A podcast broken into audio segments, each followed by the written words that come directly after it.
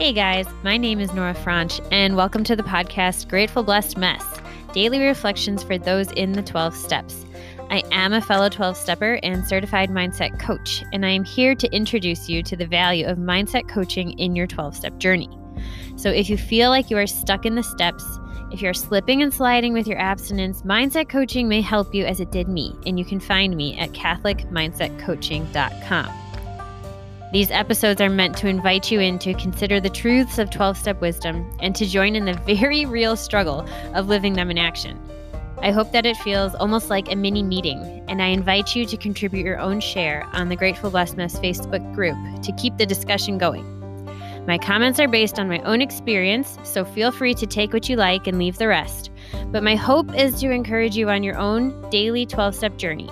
As they say, you cannot stay clean on yesterday's shower. So without further ado, let's begin.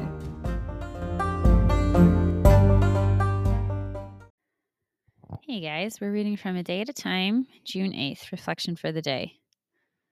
A friend in the program taught me to look at excessive guilt in an entirely new way, suggesting that guilt was nothing but a sort of reverse pride. A decent regret for what has happened is fine, he said, but guilt, no. I've since learned that condemning ourselves for mistakes we've made is just as bad as condemning others for theirs. We're not really equipped to make judgments, not even of ourselves. Do I still sometimes beat myself to death when I appear to be failing? Today I pray.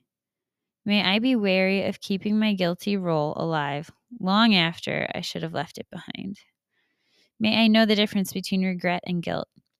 May I recognize that long term guilt may imply an exaggerated idea of my own importance as well as present self righteousness. May my higher power alone be my judge. Today I will remember guilt may be pride in reverse. Yeah, and there is a proper place for guilt. Guilt is the natural response of when we do something wrong that we need to make right. And and that's okay. It serves a purpose. It helps us to live rightly and to repair relationships. And like that's okay, but it's what they say here in the the bottom paragraph, this long-term guilt. This long-term guilt where we're not letting it go. Where it becomes bondage. We're not in freedom. And I have a like a spiritual mentor who was lovingly making fun of me where she's like the debt's been paid, Nora. She's like it's like it's like you got a ticket and and you paid it but then you took you keep taking it back to the judge like like telling him like no I, I didn't take care of this and he's like yes you did and you're like no i didn't.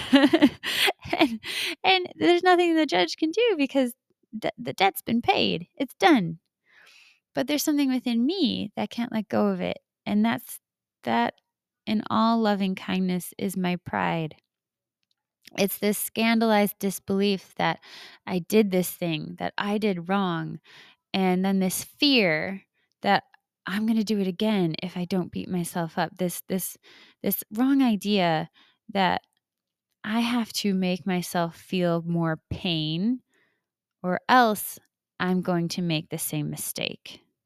I don't know how many of you can relate to that, but that comes up a lot in my life. That is a big personality defect. That is a big default of mine. That I go back to that. And something that I thought of the other day was just the gentleness of who I'm coming to understand my higher power to be. And in stories that I learned about him since childhood and stuff. And and one in particular where someone did something, you know, obviously horribly wrong. And all he did was lift her head and say, I don't condemn you. And it just, you know, you can hear the same story a thousand times and you're like, uh huh, uh huh, uh huh.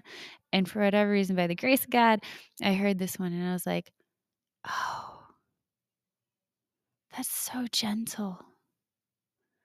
And it uh, like, it like, it doesn't make sense to me. Like, why? Like, but he trusts her and and and she she doesn't do it again because for the first time she's met with love. And when you're met with love, you don't want to do those things that you were doing that cause pain.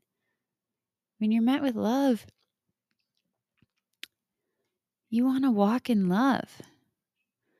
you want to keep those relationships, you want to protect them, you want to honor yourself. And so it's counterintuitive for so many of us because I think it was counterintuitive. Our, you know, our parents didn't know another way or whatever. Our, the people who formed us, they didn't know another way because they were taught the same way. But there's something so counterintuitive about approaching ourselves with gentleness and love, not seeing what we did, but understanding the pain and the motive behind it. And then telling ourselves, like, I don't condemn you. With this implicit belief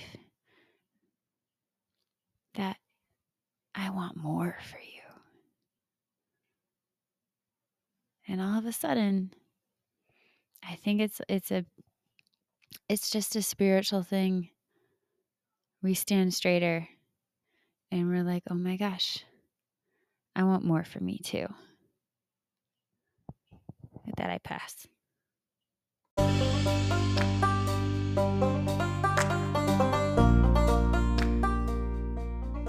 Thank you so much for listening to today's episode. If you feel that mindset coaching could help you on your 12 step journey, please feel free to reach out and find me at CatholicMindsetCoaching.com. This is not a replacement for 12 step work. This is something outside of the 12 steps. It is simply something that has a heart for the 12 steps and those who are in it. And so, welcome. If you are here, chances are you may also be a bit of a mess. And I hope that you can learn to find some gratitude in the blessings that have come from your messes.